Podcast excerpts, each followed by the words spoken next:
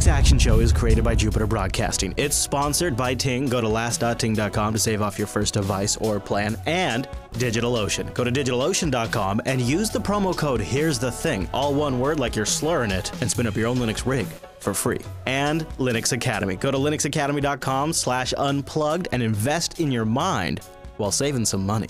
Welcome to Linux Action Show episode 458. My name is Chris. My name is Noah. Hello there, Noah. We have quite the show coming up, as you already know. Coming up this week, have you ever wanted to take the old terrestrial radio system or maybe something like XM and bring it into the modern era and make a podcast out of it? Noah has built a recording Octobox 2000 that's sort of like an NSA box in his house that monitors all of the streams and then records it, chops it up into little bite sized MP3 files, and delivers it to Noah just like a podcast. I know it sounds crazy, but it's it's one of the craziest Frankenstein hack builds ever, and uh, we'll tell you about it today on the show. Plus, we've got the regular old news. We'll dig into some topics that I think are really sort of discussion pieces that Noah and I have been waiting to discuss, and I think hopefully you guys will like that particular aspect. And then in the feedback segment, we got your questions. We got some interesting things to talk about. We're going to follow up on our new Flomojo for the show and do kind of a, I guess, a three episode review, you could call it. And then um, picks and, you know, other kinds of shenanigans. But first, Noah, but first, we're going to jump right into this recording Octobox thing that you've created. We're going to just go right for it. And before I play the video, I, I just have I have one question. How okay. many iterations of this rig over the years have you had? Like, how many times have you tried this particular build? I'm there, curious, just like there, how many there, attempts it's been there were there, so there are four there were four different ones. The very first one I tried was uh, with a with the piece of software that supposedly was able to use my XM account, log into a website, and pull a stream off of the website, and then it would record it. And that worked for a little bit, but then the uh, SiriusXM put this like restriction where you could only pull that stream for an hour at a time, and then it would cut you off. Well, that wasn't going to work. So then I tried it using the Sirius XM app, and there was, a, and so that worked on an Android device. And what I had was to get past the little "Are you still there?" thing. You could just have it. You could have the little thing that would just touch the screen, just simulate screen thing, screen touching or whatever, which made the app think it was staying alive. But the problem is, after just a couple of days, it's just I don't know, it's just not designed to run 24 hours a day. That sounds so frustrating. yeah, it would just lock up and that would crash. So that led me to this big elaborate setup, which you're about to see, where I actually take the the actual radio stream from the actual receiver and then bring it in and do a bunch of stuff to it. And that's that's how we arrived at the current day solution. okay, here we go.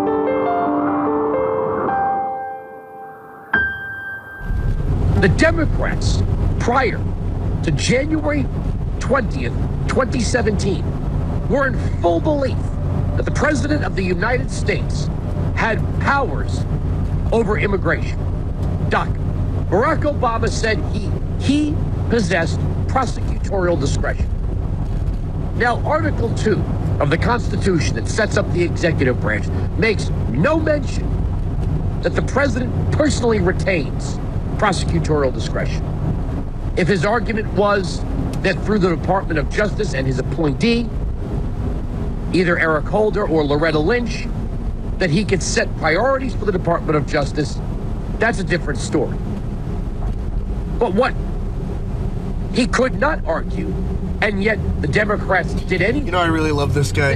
I think he makes phenomenal points, and I, I really enjoy listening to, to him. In fact, second to Unfilter is probably my favorite political show out there. But there's one problem. This show isn't available for download in any way I can find. It's only offered, in fact, by SiriusXM Satellite Radio. Now, SiriusXM Satellite Radio does offer a SiriusXM Satellite app that you can download on your phone and listen to on-demand content, as well as go back and listen to uh, previous shows that have played. The problem with that is, one, I like local media. I don't want to be streaming anything. And if I cancel my XM Sirius uh, subscription, I'd like to be able to go back sometimes and find some of that, some of the material that I've listened to previously. Additionally, there have been times where I hear him say something, and I like to take a little clip of that and save it in case I'm making a point somewhere else, and I say, well, this guy can explain it much better than I could. So I've devised a system so that I can get all of this content right here on my smartphone. Basically what I'm doing is I have a machine that I've set up that is connected to a Sirius XM satellite receiver, and it records this show on schedule, completely automated, using Linux. Now we take all those recordings and we store them on, on the hard drive of the machine, and I use a, uh, a um, client on my phone called and FTP, which also supports SFTP. And I create an SSH tunnel into that particular box, and I pull all of those files down and import them directly into Pocket Casts. Now, if you don't know what Pocket Casts is, it's hands down the best Pocket Cast player. It's available on Android and iOS and it's absolutely phenomenal. Works perfectly. Um, I hear a lot of people complaining about their their podcast players that when they get a text message it interrupts them, or when they get a phone call it interrupts them, or the audio doesn't come back quick enough, or the audio comes back too quick. With Pocket Casts, I can control all of that and set it up exactly how I want inside of the settings. So I'm a huge, huge Pocket Casts fan. It was an Android pick on the Linux Action Show way back in the day.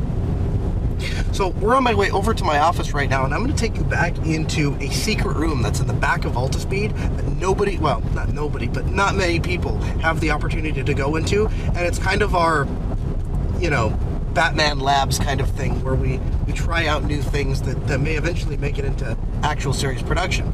And I'll show you exactly how this box is set up, how I'm accomplishing what I'm accomplishing, and uh, kind of how all the hardware ties in together and how it works. So let's go take a look. So we're in the back room of Altispeed. This is where like all of the things that we don't really want anyone to see or know about. Mm-hmm. We have, you know, computers that are hanging apart and network cables and random USB stuff. Yeah, all sorts of weird things that are happening around here. And this is where this computer lives. And what this computer does is is actually something quite incredible. This is an old HP tower.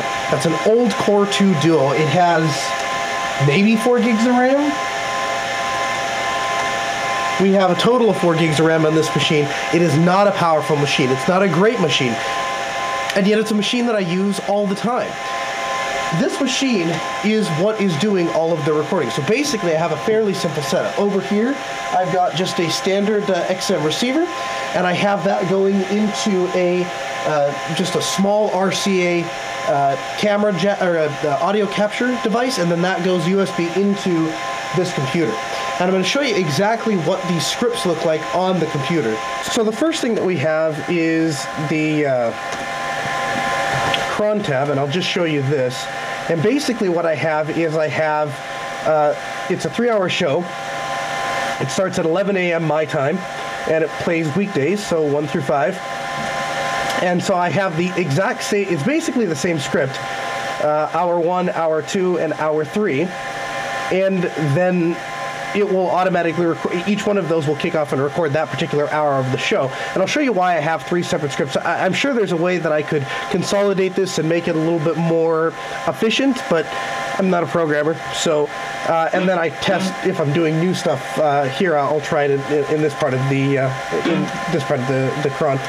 So I'll go back out. Let's go into my scripts directory, and let's take a look at what uh, one of these look like, looks like. So basically, the program that's doing all of the magic is a program called arecord, and arecord um, basically records audio from uh, a given audio device. So you can see here we're arecord, and we've, we've given it the, the TAC D duration, and so I'm recording for 3598, and that gives me a two second buffer at the end of the file for just one script to completely stop, and then the next script to take over.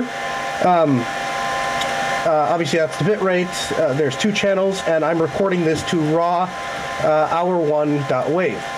After we've recorded that, we want to convert it into an MP3, so we're using avconv for basically FFmpeg with a bit rate of 320, and we're taking that WAV file and turning it into MP3. Then we use a program called ID3V2, and basically that is adding the ID3 tags uh, to this uh, to this file. So basically, we're, adding the uh, the artist Andrew Wilkow. We're adding the title, the Wilkow majority, hour one, and this is this is why I broke it up into three separate scripts because I can get my hour one, hour two, hour three. So hour one, and then we append the month, the day, and the year. Um, and uh, obviously the album is Wilkow majority, and the talk or the type is talk radio, and um, we're appending that I, uh, that ID3 uh, tag to this MP3 for hour one. And then we remove our original capture file, which is the uh, raw hour1.wave. Um, and finally, we move the recording from this working directory of recordings into show slash TWM for Wilkow Majority uh, and rename it to the, we rename the actual file from you know raw one raw hour one dot mp3 to you know the name of the show and then obviously the month, the day, and the year. And I can pull all of these files then from SCP onto my phone and play them wherever I am. Oh man, no. You know, I got actually a couple of questions for you after watching that, and I and I think an idea that maybe we could uh, capitalize on. Big, Okay. Big bucks, no, a big buck. So before we do that, let's save money by switching to Ting. It's mobile that makes sense. Go to last.ting.com. You only pay for what you use, frickin' wireless, guys. It's six dollars for the line, and then just your usage on top of that. Last.ting.com is where you got to go to support the show and get the twenty-five dollar credit if you bring a device or $25 off a device. They got super great customer service and the best control panel in the biz. On top of that, they're geeks. They're geeks. The people that support the phone, they're Android geeks and they're iPhone geeks. They're like nerds. And to that end, they also have a really great blog where apparently, I just found out, Hulu launched a new live TV streaming service. There are a bunch of cord cutters over there, and they're always talking about this. Noah even knew about this because he's a big online services guy. But uh, I had to read about it here on the Ting blog. So you go to last.ting.com. What's the matter? No way. What? You go to last. I, you're right. I love those Yeah, cloud yeah, services. yeah, I you- totally have a Hulu yeah. subscription. Yeah, yeah, sure. Uh, and also, you know, something I, I should mention once you sign up, um, when you're going to love it too. They have CDMA and- GSM networks to choose from. But once you sign up, they got a really good referral program. They got. A, I'm just lucky Noah doesn't do this, and I- he he sends people to last.ting.com because uh, you can get uh, service credits up the wazoo when you refer friends. You get a personal link once you've signed up give that out to your friends and family. And why not? Once you become a Ting customer, you you generally become a Ting advocate too.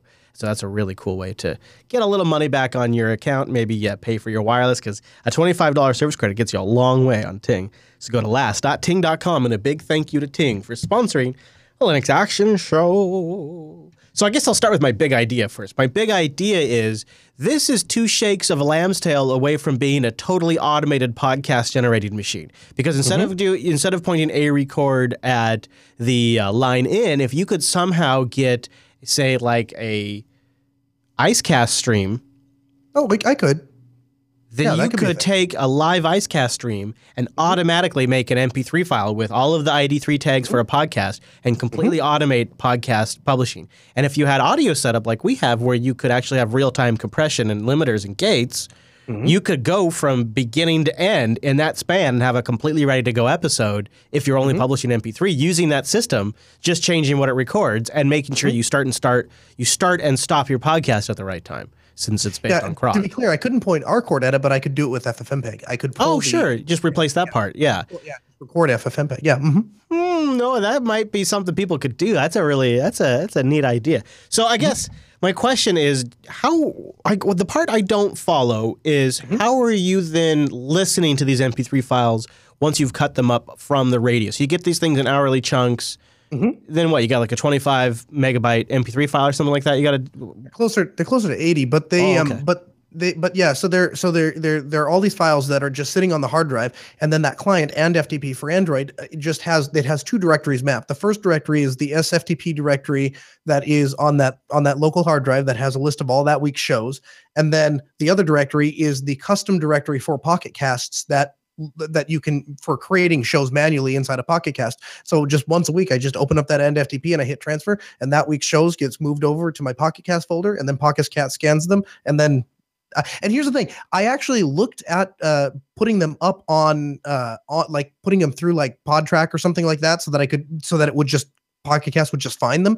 But apparently, other people have tried that, and SiriusXM has pulled those down and said you can't, you can't publish them. So I, I this way, I don't violate any of my any of my agreements with you know my. You know what I have done in the past is I have taken I have created a folder in my Dropbox that is a public folder that's publicly accessible, and then I put my MP3 file in there. Dropbox will then generate when you tell it to a public URL for that file. You Oh, put, okay. You put that into Pinboard, and you Okay. tag it with like the like you come up with the tags for like radio, Uh-huh. and then Pinboard will generate an RSS feed for every tag, Mm-hmm. and then you put that RSS feed in Pocket Casts. Now I know that sounds complicated. No, it's not complicated. I just want to make sure I'm following what you're telling me. You're telling me Uh, You're taking your cloud connected storage Uh-huh. to your cloud connected whatever it is, Bookmarking service. And then adding that to the, your cloud connected feed thing so that you can then read it on your local device. That's not really what I was aiming for with this whole In fact, I, took it a step further and I actually ran the pinboard feed through FeedBurner. So here's the oh. here's the just Oh, if you cloud. this is by the way this is this is anybody can make their own private podcast feed for your podcast player with this system. You need to get a public URL and public storage. In this case, I was using Dropbox. Then you need to put that file. You need to register that somewhere that generates an RSS feed. In this case, I was using Pinboard. And then you take that RSS feed and you put it into FeedBurner and you burn the feed in FeedBurner and you tell FeedBurner to make it an audio audio only podcast feed. And you put all the information in there, and then it'll generate you a nice, easy RSS feed that you can type into Pocket Cast. And then anytime you tag something in Pinboard with that tag that's tied to that RSS feed, it will automatically show up in Pocket Cast. It's really slick.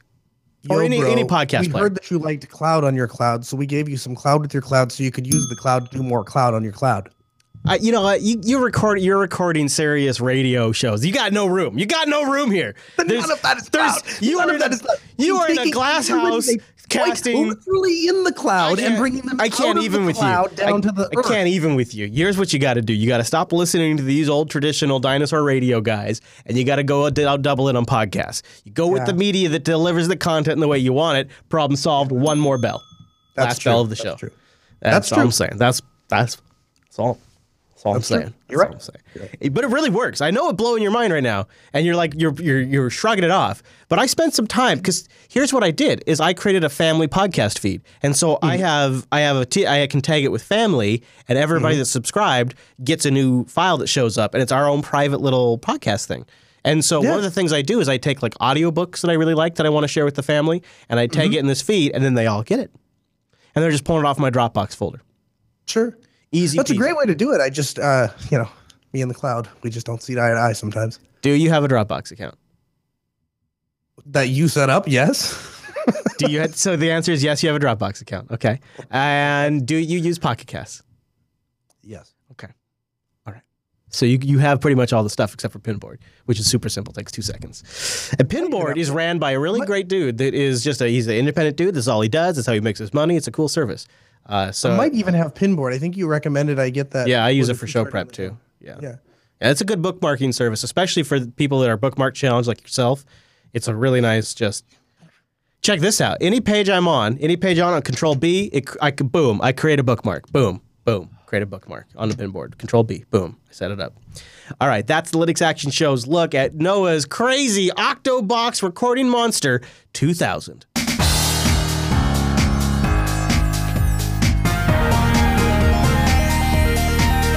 Bahia. Hey, it's the news, and this episode is brought to you by. Linux Academy. Go to linuxacademy.com slash unplugged and sign up for a free seven-day trial. It is a platform built by Linux enthusiasts, Linux lovers, and educators that came together and created the Linux Academy platform. Whether you're an experienced sysadmin or new to the world of Linux, Azure, and AWS, OpenStack, and DevOps, a sharp skill set is an absolute necessity to succeed. Meet Linux Academy, an online Linux and cloud training platform that uses self paced video courses and hands on labs to give you real world experience for a wide range of skills.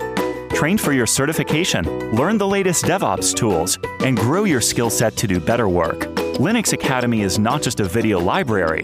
Our scenario based server labs and quiz system allow you to learn hands on. We also have full time human instructors who answer questions and help you earn that certification or promotion at work. We add new training every week so you'll always be up to date on the latest tech. Sysadmins of every experience level use Linux Academy to stay on the bleeding edge of the Linux ecosystem. You should too. linuxacademy.com slash unplugged and they just announced a partnership with chef to provide super high quality chef training as well as everything else they do. linuxacademy.com slash unplugged. Thanks linux academy for sponsoring the linux action show. So let's talk about scale. It's coming up very soon march 2nd through the 5th at the pasadena convention center. And uh, we got a couple of interesting things to talk about. So not only is this just a huge event that's fun to go to, but we have like a great deal for people that might be interested in attending too. We do. So Ian was kind enough to reach out to us and give us a deal. Anyone who listens to the Linux Action Show is going to get 50% off their admission price, baby, fifty percent. You can use the last the the uh, discount code last five zero L A S five zero and save fifty percent off the the purchase price of admission. Now, let, me you, let me tell you why scale in particular is so cool.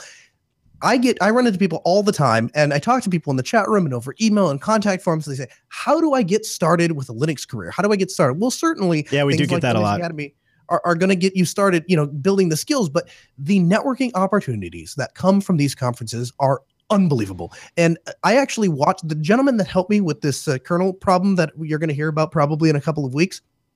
He actually, I watched him get hired at one of these Oh, really? conferences. Yeah, you Yeah, know, no, I would say that too. It's not only is it good for networking, but uh, you get a sense of what the industry is working towards and excited about, where the momentum is going, which helps you plan for your career a little bit better. You get an idea of the jargon people are using, uh, just some really good basics and essentials. Plus, then they have uh, sessions you can attend where you can actually learn about stuff. So yeah, Scale is interesting in that a lot of times we have seen the split between the fests and the cons, and the fests are the very community oriented things, and the cons are the Yeah. very you know corporate kind of things. The interesting thing about Scale is they attract a lot of the same vendors that the cons do, but they have it structured in a way like a fest. So it's Yeah. it's absolutely one of my favorite ones to go to, and JB will be well represented there. We'd love to catch up with you guys. So come out and say 50% off. I think that's a great deal. And a huge thank you to Ian Yeah. and the entire team at Scale for offering that code to us. yeah. And if you're going, be sure to say hi to Noah and use our promo code last50 to get 50% off, which is awesome. That's a great deal. Uh, and we got uh, just a little bit ago, we got the press invite, so you can go in as press too, which would be great. Gives you access to interviews and whatnot. That's really cool. It's nice to have scale. You can tell they've really got their S together. It's Oh yeah. it's a it's a great conference. I I don't think I'm making it, and I am so bummed about that. I'm super super bummed about that. Uh, but we have a lot of stuff coming up, so it's not for a lack of content. It's just we've got so much content coming up with a lot of planning to go. We just have to budget ourselves and pace ourselves.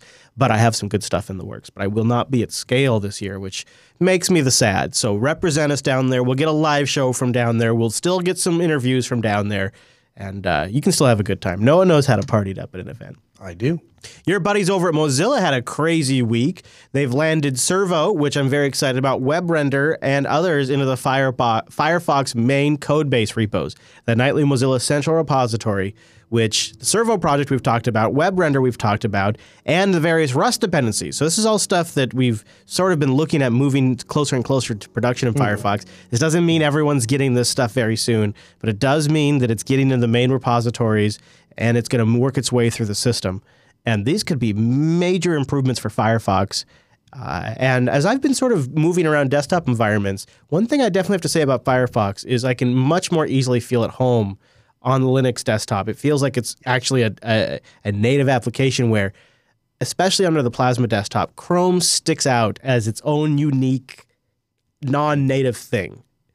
And I can tell I'm using a cross platform application on the Plasma desktop Right. where when I fired up Firefox under KDE Neon, it felt like Firefox was meant for the Plasma desktop.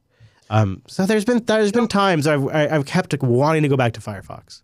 The thing is, I I've been a Firefox user since before it was Firefox, back when it Yeah. was just the Mozilla browser, basically when it was Netscape Navigator. I've been you know? using it literally since it was Netscape, if you can call it that. I mean, I, the, the lineage at least, yeah. So, and you know, and the thing is, I've I've always had a great experience, and that's why I continue to use it. But really, what sealed the deal for me was um, a couple of years ago. I had the opportunity to meet with the Mozilla folks and interview some of the gals that were there, and the way that they approach the community and the way that they structure their company focused on community and open to input from the community. Anyone can attend their their their their uh, their meetings. They're completely open to the public. Um, the way they structure that makes it a, it makes it a company and a foundation and a and an entity that I really want to support. And so I am 100% all Firefox all the time, and it's getting easier and easier to make the argument that it's a technically superior browser as well. Yeah, in the meantime, you can't sync your bookmarks today. I mean, that's where we're at right now. It's not all We can. I just choose not to. you choose not to because it doesn't work with the amount of bookmarks that you have. It doesn't work for you. I, I mean, Well- I've, I've had issues with the sync too. I mean, that's I mean, why it doesn't work for me. I, the amount of bookmarks, but how do I search through my find my bookmarks? That's what I don't. That's the part I can't solve. But that wouldn't be any different under Chrome. Mm, okay, good cop. All right, fine. You don't have to play bad cop on the radio if you don't want to. I understand. Have you, listen, off the air, have you ever heard me say anything bad about Firefox? Yeah, I've just- heard you say that the sync doesn't work and you had to quit using it. That's not what I said. That's is what you said, but it's all right. It's all right. all not right. I know, I know, I know. It's fine. This happens all the time. We get on the show, and I end up Oh complaining about something. You're like, I think it's great, and then we get off the air, and you're like, this thing doesn't work, but it's fine. No, no, it's fine. Everything with Firefox is great. There's no technical limitations. There's no problem dragging in all of the Rust dependencies. It's fine that Servo I agree isn't with out that. there yet. I agree with that. I agree with that. I agree dragging the entire Rust of dependency is a huge pain. It's a short-lived problem, and Okay. they should have tackled this problem a while ago. That I, I, just with. tease because I, I am excited about it, but I, I feel like there is a uh, I think there is a group of people out there that a bit of an apologist, and it's not been competitive, and it's getting there. But I really, the reason why this is a story. This is this is the reason why this is a story is because Firefox needs these things to be competitive. That's what that's my point. The reason why we've been talking about Servo and WebRender and the fact that they're retooling stuff into Rust for going on now two years. We've been and, and electrolysis. The reason why we- we've been covering all of this stuff is because it's been lacking in this in this features now for like Sure. years. I but I, I so uh, I yes I I am I am very positive. I'm thinking probably by the end of 2017, this stuff's going to be looking. It's going to be huge. It's going to be huge. It's going to be. It's going to be really great. It's going to be the best people. Firefox is going to be the best in 2017. They've got really good people working on it. The best people. So stay tuned. But in the meantime, folks like Noah and many others out there continue to love it. So don't listen to Crazy Chris. He just likes Chrome. Fedora 27 is scheduled. What? Yeah, Fedora 27 is scheduled to be released on Halloween, and we haven't even gotten Fedora 26 yet. The crazy folks over at Fedora Engineering and steering committees have approved an initial release date for Fedora 27. Now, bear in mind, all scheduled, likely to change. I say scheduled, likely to change because come on, it's Fedora. These guys are going to change it, but that's cool. That's as long whatever it takes. The approved schedule puts uh, Fedora 27 branching from Rawhide on the 25th of July. I know Noah's a big Rawhide user, so that's probably when you need to plan, Noah. And then expect the uh, final release um, on Halloween. I guess I- I'm looking for the release know, date of for- you know, 26, though. You know, for all your Look forward to uh, for, all- for all your poking, I do actually have a box that I test the latest version of, of Fedora when it comes out, as well as other distros when they come out too. But Oh, yeah? um, I try to keep particularly uh, close tabs on Fedora because I'm hoping one of these days that they come out with like a workstation thing that is an LTS version, and then I'm going to switch over, and then there's going to be no getting me back. But uh, There's a couple of things they're changing in 26 that I like. So before we start getting all excited about Fedora 27, we're going to be getting 26, and it looks like they're separating sub packages and source debug info. Very good move. They're enabling trim to be passed down to SSDs that are not encrypted. good. Yep. Uh, they're also going to produce a minimal container image to be a base for Docker images. Um, they're doing. Uh, they're making sudo pip safer. What's wrong? With, I need to look into that. And of course, you're going to get GNOME uh, 3.24 up in this business. That's interesting. And they're also going to enable uh, SSSD fast cache for local users. SSD, SSSD. Try to say that 10 times fast. And for you, you're going to like this a Python classroom lab spin. Excellent. So I can practice my dev skills. Yes, because you're a That's what I'm developer. You're a developer. I am a developer. Yeah. I write code. Now, we recently covered the release of LibreOffice 5.3, and uh, one of the features that Noah said would be the end of LibreOffice and destroy the project was the new. Yes, that's exactly what I said. That's basically a direct quote. this is what happens. Uh, th- it would re- they, they have the new um, ribbon toolbar. They have the new ribbon toolbar that you were actually pretty worked up about. It was kind of funny. Like you got all Mm-hmm. I worked just up. think it's a dumb idea. I, just, I really don't you think got all anyone worked wants a up about it. Uh, After tur- having it for 10 years, I still haven't met anyone that works in the Microsoft uh, Office world that's like, oh, yeah, I just, I love that ribbon. That's a really more efficient way to work. Like, that just doesn't happen. Yeah, That's but if they had done the LibreOffice version, I think they might have had a winning recipe. amazing. So, Yeah, and be- apparently the rest of the world agrees. LibreOffice 5.3 has gotten a record level of donations. This triggered a record level of donations. 3,937 donations in February 2016, 1,800 more than in March, and 2,000, sometimes 3,000 more than any other month. The, they say they're the donations are the key to the life of the project. So thank you. People are very now. I'm I'm not. Is it really new to their? Is it because of their new UI? I don't think so. I think what people probably were responding to, if it was me and I had a big deployment of LibreOffice, the cross operating system rendering engine and mm-hmm. the improvements to the underlying infrastructure to the code base to make it more maintainable and more efficient and less buggy are huge benefits to the corporation. And so if I was a corporation on LibreOffice, I'd be donating for those features alone. I don't know if it's really this new toolbar. It might have driven some more downloads and more donations though. You never know. I mean, it's good to see them doing well. And I thought it, it was a good pro- it was a good chance to tease you a little bit. Especially if you have the millennials that grew up on the toolbar that nobody wants, then uh, you know perhaps they might. Did you just blame the toolbar on the millennials? Does that just happen? Aren't you technically in the millennial age category? No, I'm. I think of a little bit before. that. No, I think you are. I you're younger than me, so you are in there. Because I, I, I, depending on whose chart you look at, am in there by one year or just miss it. So Oh, okay. yeah, Yeah, I think you I are guess so then. technically a millennial, which is hilarious. All right, this is a train wreck. It's on, it's off, it's on, it's off. It's gonna take over the world. It's gonna disappear. Android x86 future is in question. Uh, it's been around for seven plus years. I've run it many times, but it looks like the founder is moving on. In February of last year, they teamed up with Remix OS. There hasn't been a lot of development, and it looks like the main developer left maybe even at the end of 2016. He wrote today on the Android x86 list that I've quit at the end of 2016 and I'm looking for a new job. I'm not sure if I still have time or energy to work on this project in the future. I'm even not sure if it's worth it. Yeah, yeah, that's uh, yeah. No, it's not. Here's the thing: the I, I I really struggle to understand most technologies. I can I can understand, even though I don't personally agree with it. I understand the people who buy iPhones. Even though I don't personally do it, I understand the people that buy MacBooks and, and so on and so forth. For the life of me, I do not understand this obsession with trying to get Android to run on desktop devices. Why? Why? For what possible reason? Well, take out take out desktop when you say x86 because there's like mm-hmm. the Asus ZenFone that's x86 based and it's a really cool phone. I mean, Okay, there are a couple of them, but I would actually like to see more x86 based Android because then I could Really? use yeah, because then I could use those devices for other things too. Like I could use it to run real Linux.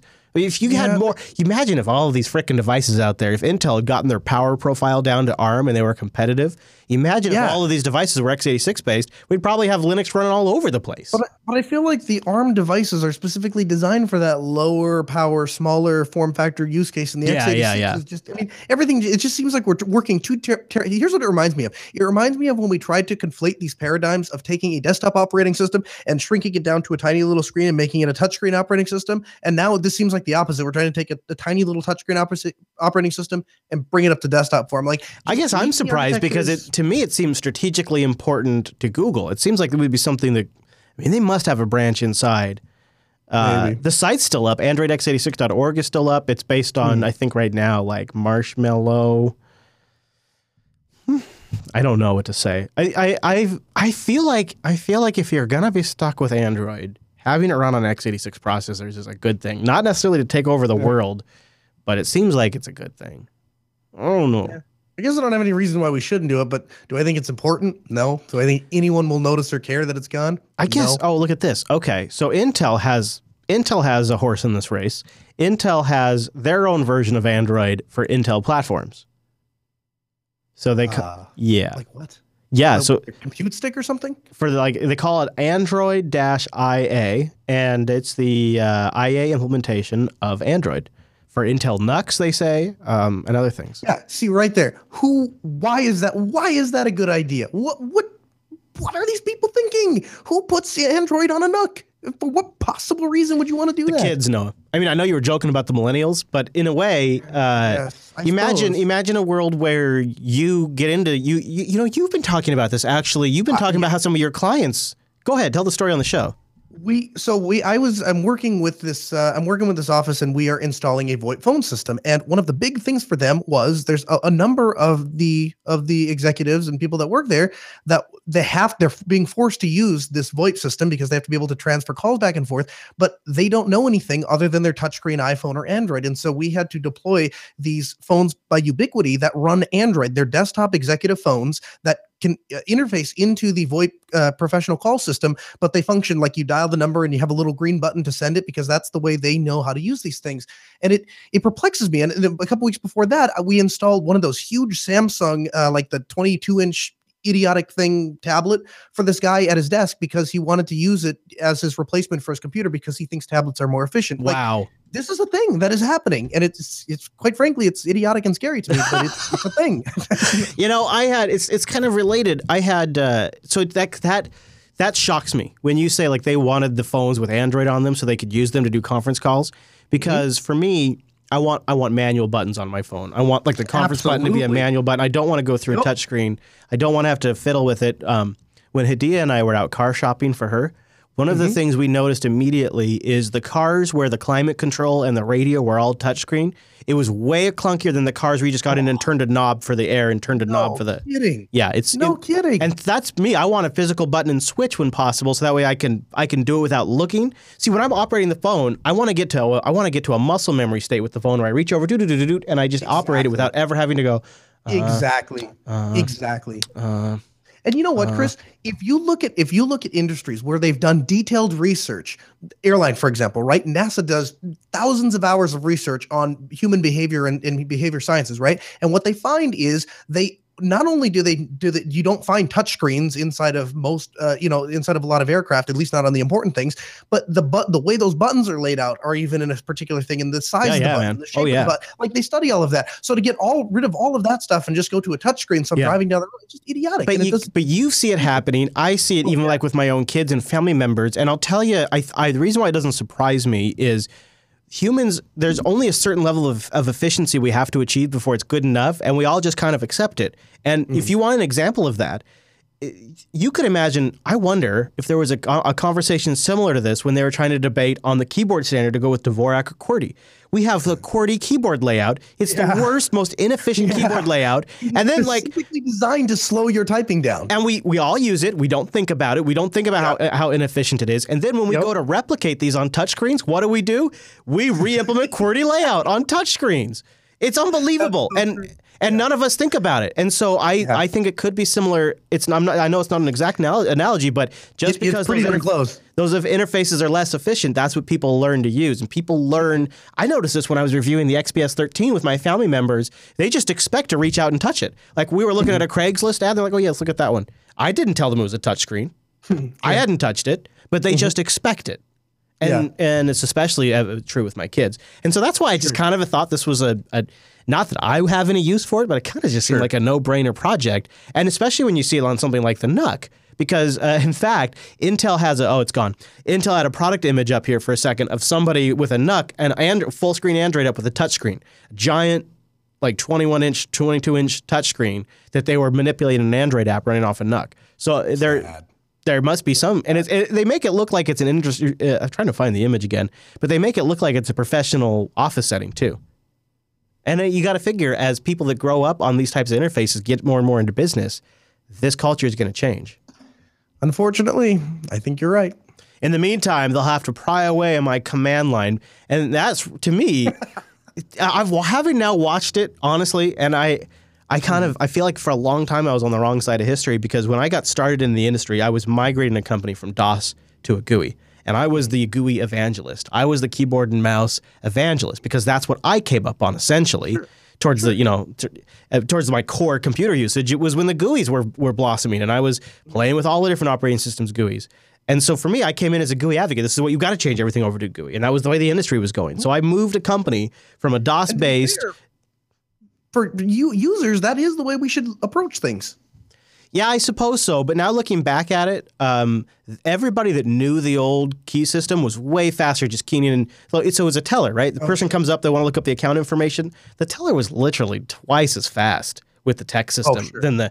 let me click on the tab, and it, I didn't, you know, I didn't really understand that at the time because this I just saw things from the GUI perspective, and now over the years, after all the desktop environments I've used, all the different operating systems I've tried, from the Mac, from Windows, from Linux when I really need to check something really quick, like what's going on with my network, on all of them, I drop to the command line and get it done immediately. And to me, it's still one of the most efficient user interfaces.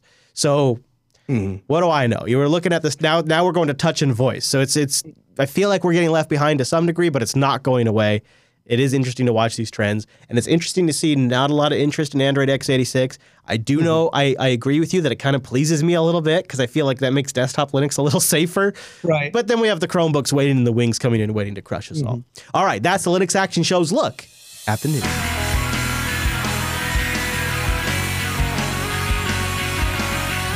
Hey guys, you know what time it is? It's time for the picks, and this segment is brought to you by DigitalOcean. Go over to digitalocean.com. It's the world's easiest, simple cloud hosting provider. Create an account and use our promo code. Here's the thing you'll get a $10 credit. You can spin up their $5 rig two months for free.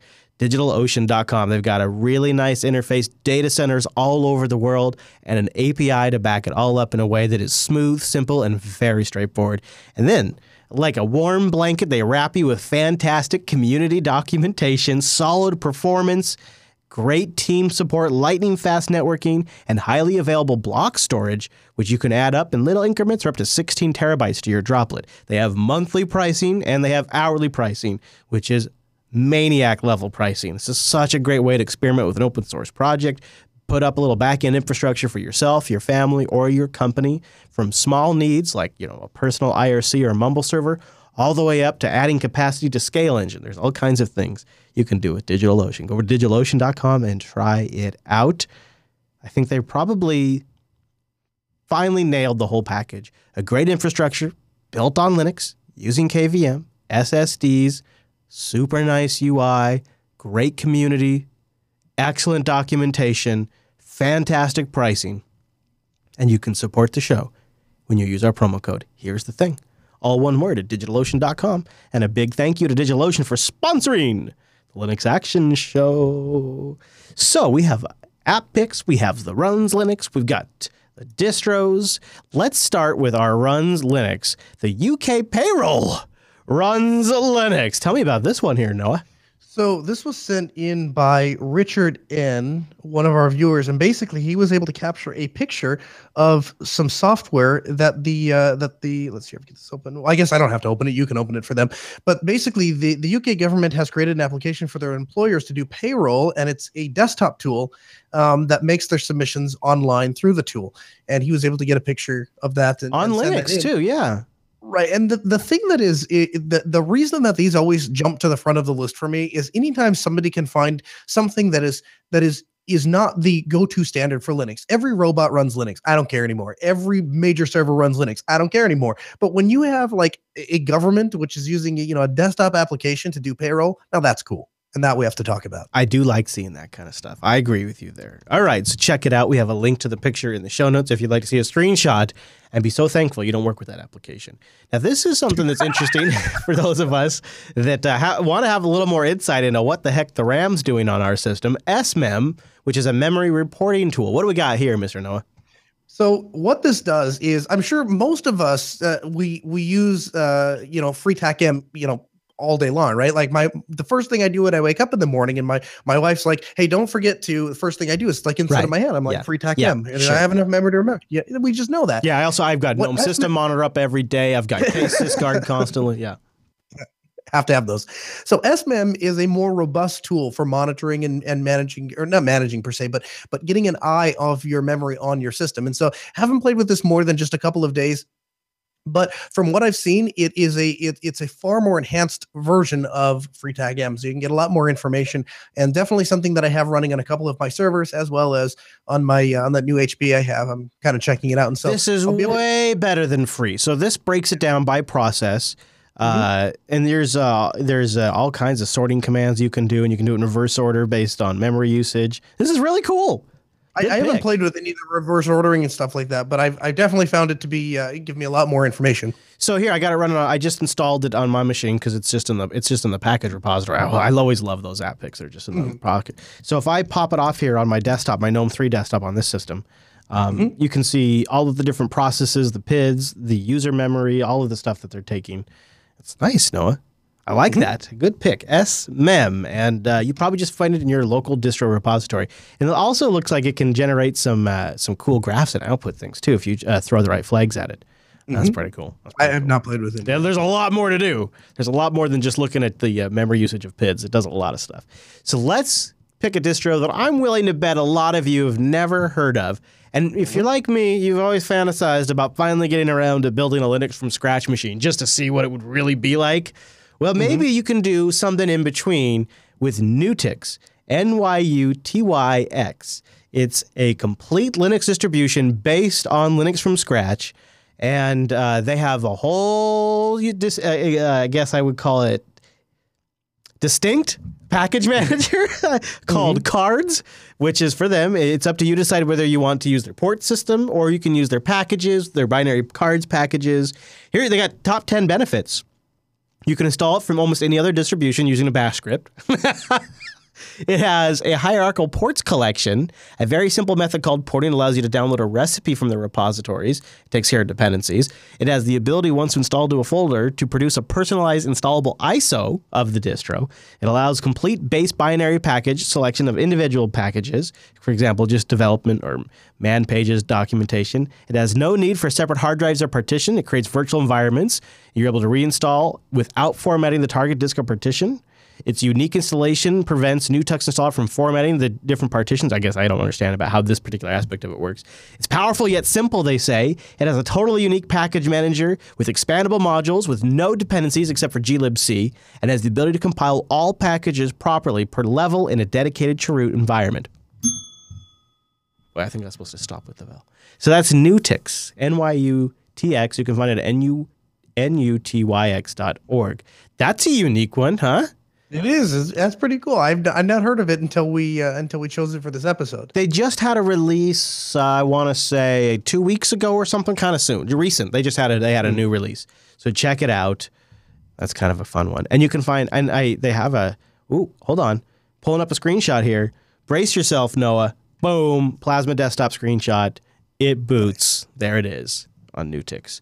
And uh, you can find our past distro picks at jupiterbroadcasting.com slash last picks. And I would love to get some great distro suggestions. Like, I would like to have a list that's so long we don't know what to do with that we just start to say, well, we're going to review this one, we'll feature this one. It gets crazy. Submit them at linuxactionshow.reddit.com, tweet them to us, or even better, just email them in at the contact page, and we'll consider them for future inclusion in the show. All right, Noah, that's all the picks.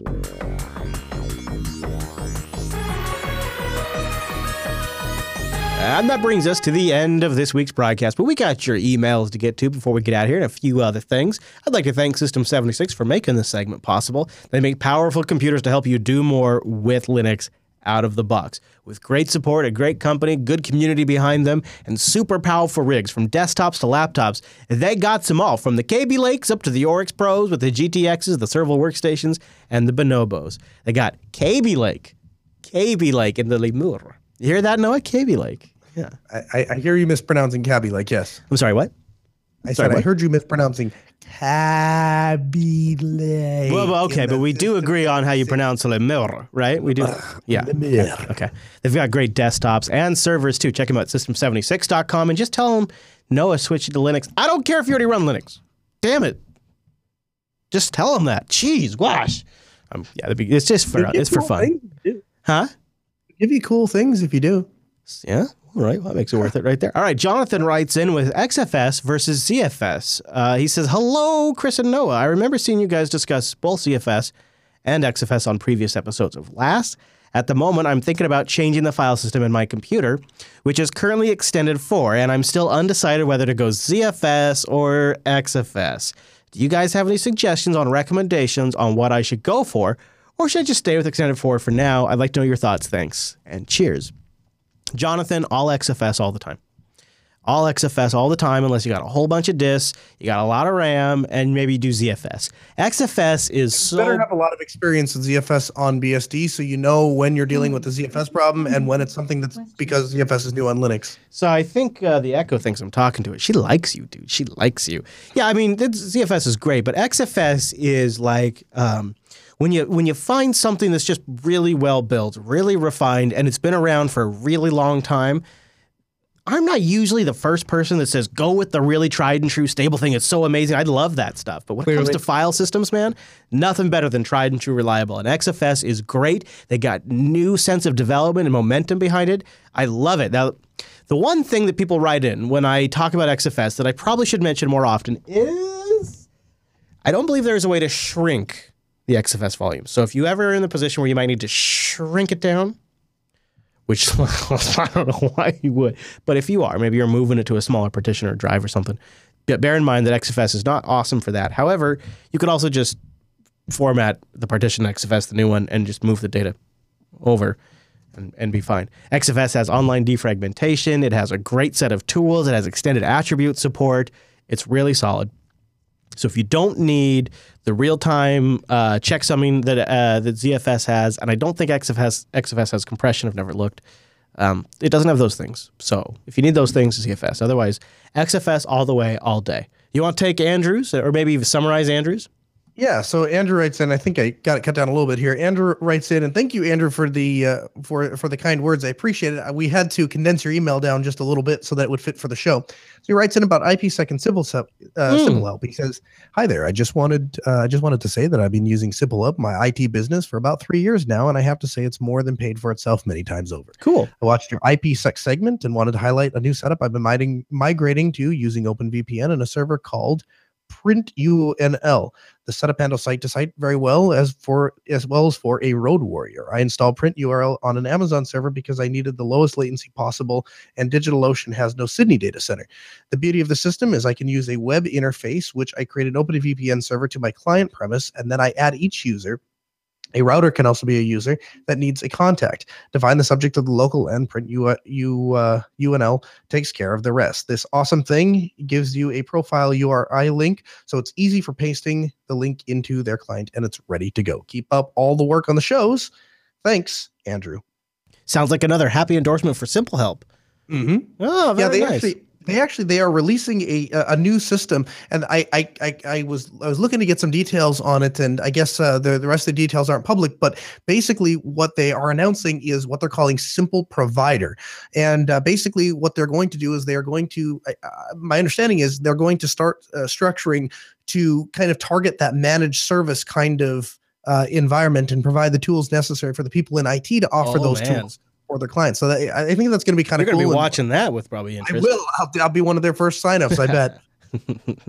you know, we got to come over here and get some Washington uh, businesses on your uh, client list. yeah. Yeah. If you're ever out here and for some reason like a flight gets delayed or something, and we have an extra day. That's what we should spend some time doing. Is just going around and do a little client You, you know, I I mean, I kind of talked to you about this a couple months ago. You know, like the, the the like the pseudo groundwork for that has already been laid. It's just a matter of actually executing on it. Yeah, yeah. So, if you want to get your question into the show, jupiterbroadcasting.com slash contact, choose Linux Action Show from the dropdown, or you can start a thread at linuxactionshow.reddit.com. You can also contact us on the Twitters. I am at Chris LAS. Mr. Noah over there is at Colonel Linux. And the business, At Altispeed. very good. And uh, you can uh, follow both of those. And uh, actually, both are pretty good accounts to follow. I follow them both, and I'm you're a better Twitter user than I am for the most part. Really, I mostly I just reply about- to people. I yeah, I don't know about that, but I definitely I like it was kind of cool. So this week, sometimes you get insight into things I do outside the show. So for example, this weekend I was a I was a guest speaker for uh, two different presentations out at the Cabela's NRA weekend, and so I was out there giving some I instruction. saw that. Yeah, that was cool. I didn't even know. I found out. I found out via Noah's Twitter feed. I- you would be a good vlogger, dude. You really would. I know the only problem is you don't have enough time, but you could really show me how good Lightworks is with a daily vlog. In the meantime, you can follow mine at youtube.com slash Chris Fisher. It's not daily. It's just when I can get one out. But I would be really that with that kind of stuff. I would be interested to see that, Noah. Think about that. Noah's World. Oh man, I just gave you the name too. Noah's World. Couldn't even come up with a name for my own. But I'm All just- right. Okay. All right. This might be a thing. If only be, eh, eh, I wasn't really interested up until you put the Lightworks pitch in there. But this is, Lightworks is an enterprise grade editor ready for daily content, high quality daily content. high quality I daily challenge it. content. I'm in. challenge it.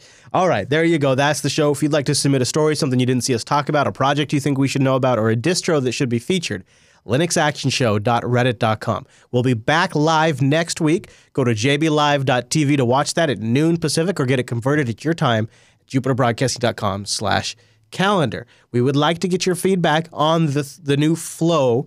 This is the last planned episode that we'll do the new flow. But if we get some positive feedback and after Noah and I have time to sort of ruminate on it and discuss it further, we may keep this new flow. I think after doing three like of them in a row, I, I think I like it.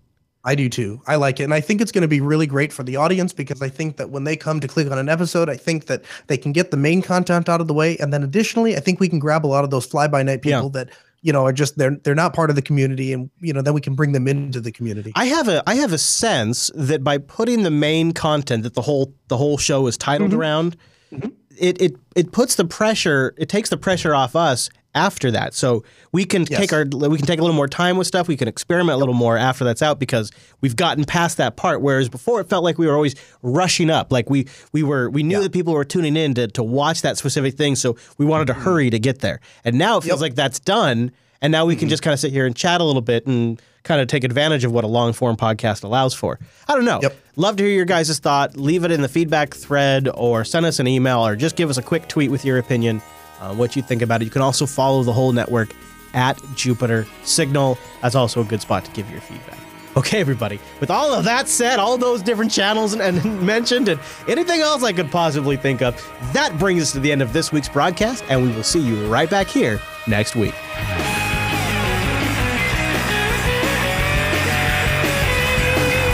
Are, we, are you sure we haven't done that distro? Oh, I guess we haven't been doing distros for a while, so I guess that's Done it for possible. four weeks. Yes, I'm sure we haven't done that distro.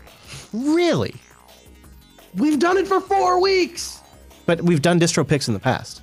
Oh, I didn't compare against that. Jesus, on, dude. It's like I'm talking to my kids sometimes. Hold on.